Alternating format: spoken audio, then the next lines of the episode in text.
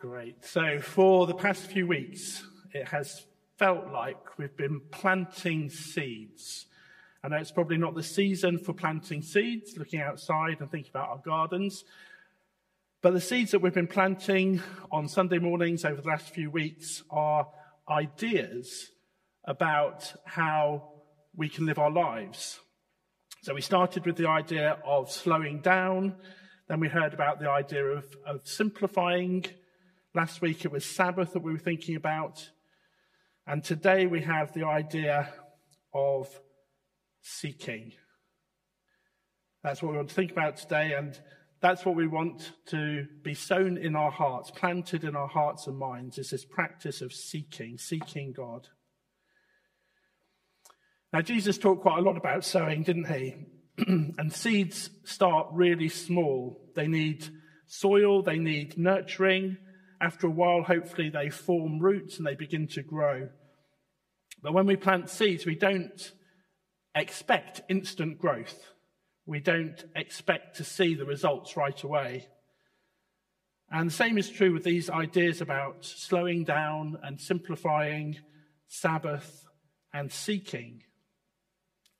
We can think of them like habits that will take time to form. These are ideas that, that will take shape over time. We're not in a rush, but we are hoping that we will experience some change in due course, signs of growth, gradual transformation, little by little. So, if the seed for this morning is seeking, Let's explore what do we mean by seeking? How do we seek? What do we seek? And why do we seek? There are other words that are synonymous with seeking, aren't there? We can think of searching, for example, looking, or perhaps even hunting. And we all spend time looking for things or searching for things, don't we? We do it all the time without even thinking about it. I'm sure this morning we went to the wardrobe or to a drawer uh, looking for something to wear. It's what we do every day. Or we go to our fridge or cupboard looking for something to eat, more than once a day, probably. And then if we lose something like our keys or wallet or phone or bag, then we search to find them. And I'm sure we've all experienced that feeling of panic when we can't find something that's really important or something that we need has gone missing. In those situations, we spend time looking, we focus on finding the missing item. And we look in all the places that we can think of, and often we keep on searching until we've found the thing that we're looking for. And then there's information. If we're looking for information about something, our first instinct these days is probably to Google it. In fact, we have these computer search engines that make life so much easier. And looking or searching has become so much part of everyday life that we don't even think about it anymore. It's just routine, it's what we do automatically. And even if a lot of the work has been taken out of searching or seeking. It does still require some energy, some effort to look for things. Seeking is still an activity that takes time.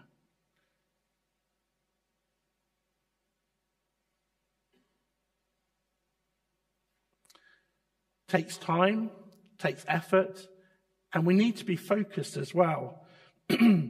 We seek when we need something. Often the thing that we're looking for is very specific and we know when we found it. But we can also seek things that are a little bit more abstract, just thinking about some of the things that people seek for, which are, are less well defined. We can talk about seeking help. Sometimes we seek answers. These are quite general things. We can seek justice or peace or success or understanding. And these are harder to pin down, aren't they? They're more abstract than the other things we look for, but no less important than our keys or our wallet or our phone when we've lost those. If we turn our thoughts now uh, to the Bible and the things that Jesus said, there are lots and lots of places where we find this idea of seeking or searching. A few weeks ago, if you remember, we were looking at the book of Proverbs and heard all about the search for wisdom. Last week, we read a passage where Jesus says to seek first God's kingdom, his kingdom, and his righteousness. But what does that mean? How do we, how do we actually do that? There are many, many places in the Bible where people are either instructed or encouraged to seek God. But even seeking God can seem quite abstract. How do we go about that? Let me read um, a few of uh, the places where we find seeking, just to see if we can get a feel for it. Um, so you don't need to look these up. I will give you the references if you're taking notes. So the first one is a very well known one.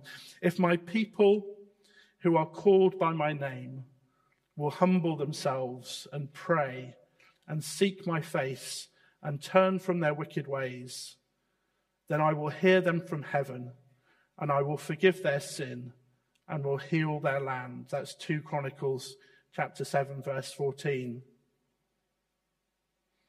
And the next one, this is addressing Solomon. And you, my son Solomon, acknowledge the God of your father and serve him with wholehearted devotion and with a willing mind, for the Lord searches every heart and understands every desire and every thought. If you seek him, he will be found by you. But if you forsake him, he will reject you forever. That's 1 Chronicles chapter 28, verse 9. Psalm 27, verse 4 says this again, well known words.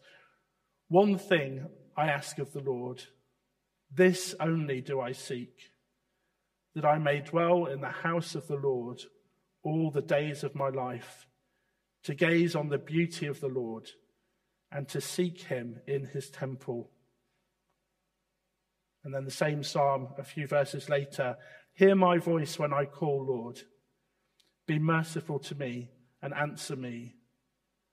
My heart says of you, Seek his face. Your face, Lord, I will seek. Proverbs 8, verse 17 I love those who love me, and those who seek me find me. Seek the Lord while he may be found, call on him while he is near. That's Isaiah 55, verse 6. And how about this one? You will seek me and find me when you seek me with all your heart. That's Jeremiah 29, verse 13. Just a couple more. Sow righteousness for yourself. We started off thinking about sowing seeds. Sow righteousness for yourselves. Reap the fruit of unfailing love and break up your unplowed ground, for it is time to seek the Lord until he comes and showers his righteousness on you. That's Hosea chapter 10, verse 12. And then Zephaniah chapter 2, verse 3 Seek the Lord, all you humble of the land, you who do what he commands, seek righteousness, seek humility. Perhaps you will be sheltered on the day of the Lord's anger. And there are lots of other verses. Those are all from the Old Testament. But then in the New Testament, as we've heard, Jesus said, Seek first his kingdom and his righteousness, and all these things will be given to you as well. And then we have this fantastic promise, again, echoing a promise from the Old Testament Ask, and it will be given to you. Seek, and you will find. Knock, and the door will be opened to you. Matthew chapter 7, verse 7. So, as I've said, it's not necessarily obvious what it means to seek God or to seek God's kingdom. And that's why I think it's worth taking time this morning just to go into it in a bit more detail. So, let me ask you the question when and how do we seek God? Is it something that we do as part of our daily routine? Do we have the habit of seeking God and taking time to be with God. If we follow the example of Jesus, he took himself off to be on his own with his Father. Luke tells us that Jesus often withdrew to quiet places or lonely places where he prayed. So, this was Jesus' pattern. This is what Jesus did. He needed to be with his Father. And when he wanted to pray, when he wanted to talk with God, he went and found a quiet place to do that. And that's helpful, isn't it? Because I think seeking God, it comes down to a question of focus and attention. When we've lost something and we're looking for it, that's the only thing we're doing. We're not trying to do six things at the same time. And if we want to seek God, we recognize that we live in a world that's, that's just filled with distractions. We'd all agree with that. No one's going to disagree. It's obvious that there are distractions everywhere. And so, where, where does our attention go? What is it that takes our attention, grabs our attention during the day? Or what do we give our attention to most? Probably the obvious answers are work, that gets our attention, people get our attention, and perhaps these things fill all of our time. Perhaps there are other things that also take our attention. I'm sure you share my experience that being quiet before God isn't easy, and making time for God in our day is a challenge. However much we might want to, the day can easily just slip by. And when we talk to God, do we talk to God as we would talk to someone who was right there with us, beside us? Or is prayer more of a you say a religious activity, something where we say words, but it's not the same as engaging with someone who's right there with us. Do we have regular conversations with God, or is prayer like that a rarity? And is that something that we would like to be different? So these are just questions to help us to reflect. The other side of, of this idea of seeking is that God is also seeking. Jesus talked about worship, and again, it can be a little bit tricky to pin down exactly what we mean by worship or how we worship. But Jesus talked about true worshippers who will worship the Father in spirit and in truth, for they are the kind of worshippers the Father seeks. So God is also seeking. And Jesus said, that he had come to seek and to save the lost.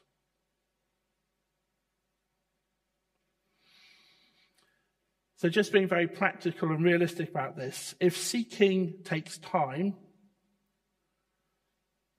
then we probably need to set aside time to seek God. It's great that we have Sunday mornings when we can be together.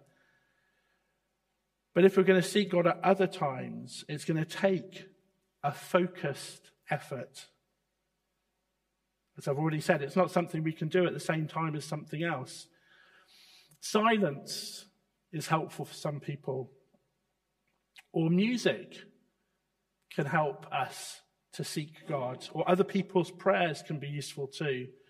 But perhaps the biggest hurdle we have to seeking God is simply time. Seeking God involves speaking to God. Even though silent prayer can be helpful, normally we have to speak to God in order to seek Him. We need to tell God what we want. We need to express what's on our hearts. We need to say what we're looking for, and God is listening. God's promise is that those who seek will find. If we knock, the door will be opened. And it's good to know that God is not hiding from us, He's not making it difficult for us to seek Him. And at the moment, with the world in the way that it is, with conflicts across the globe and disagreements everywhere, it seems important to follow the instruction not only to seek God, but to seek peace. And I've spent quite a bit of time this past week trying to understand what has been going on in Israel and Gaza. You've probably done that as well. And as, as we've thought about it and thinking about the possibility of peace, it just seems so far away because of the history, because of the ideologies that are involved. But how about we, we take seeking peace and seeking God seriously? Seeking God and seeking peace, they seem very linked to me. And perhaps this is the moment, this is the opportunity to take both of those things just a little bit more seriously. So perhaps the last question we should ask ourselves before we go to sleep each night is Have I had time to seek God today? Have I been aware of God's presence today? Has there been a point of connection and a moment where I looked to God, where I searched for God, a time when I asked God for help with something and sensed God responding? Let's pray.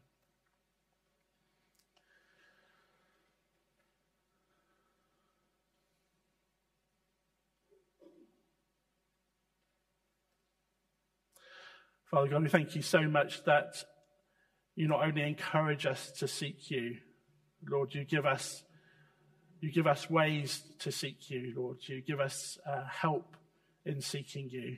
Lord, you make it possible not only to seek you, but to find you. And Lord, we all, we all need help in seeking you. Lord, we all struggle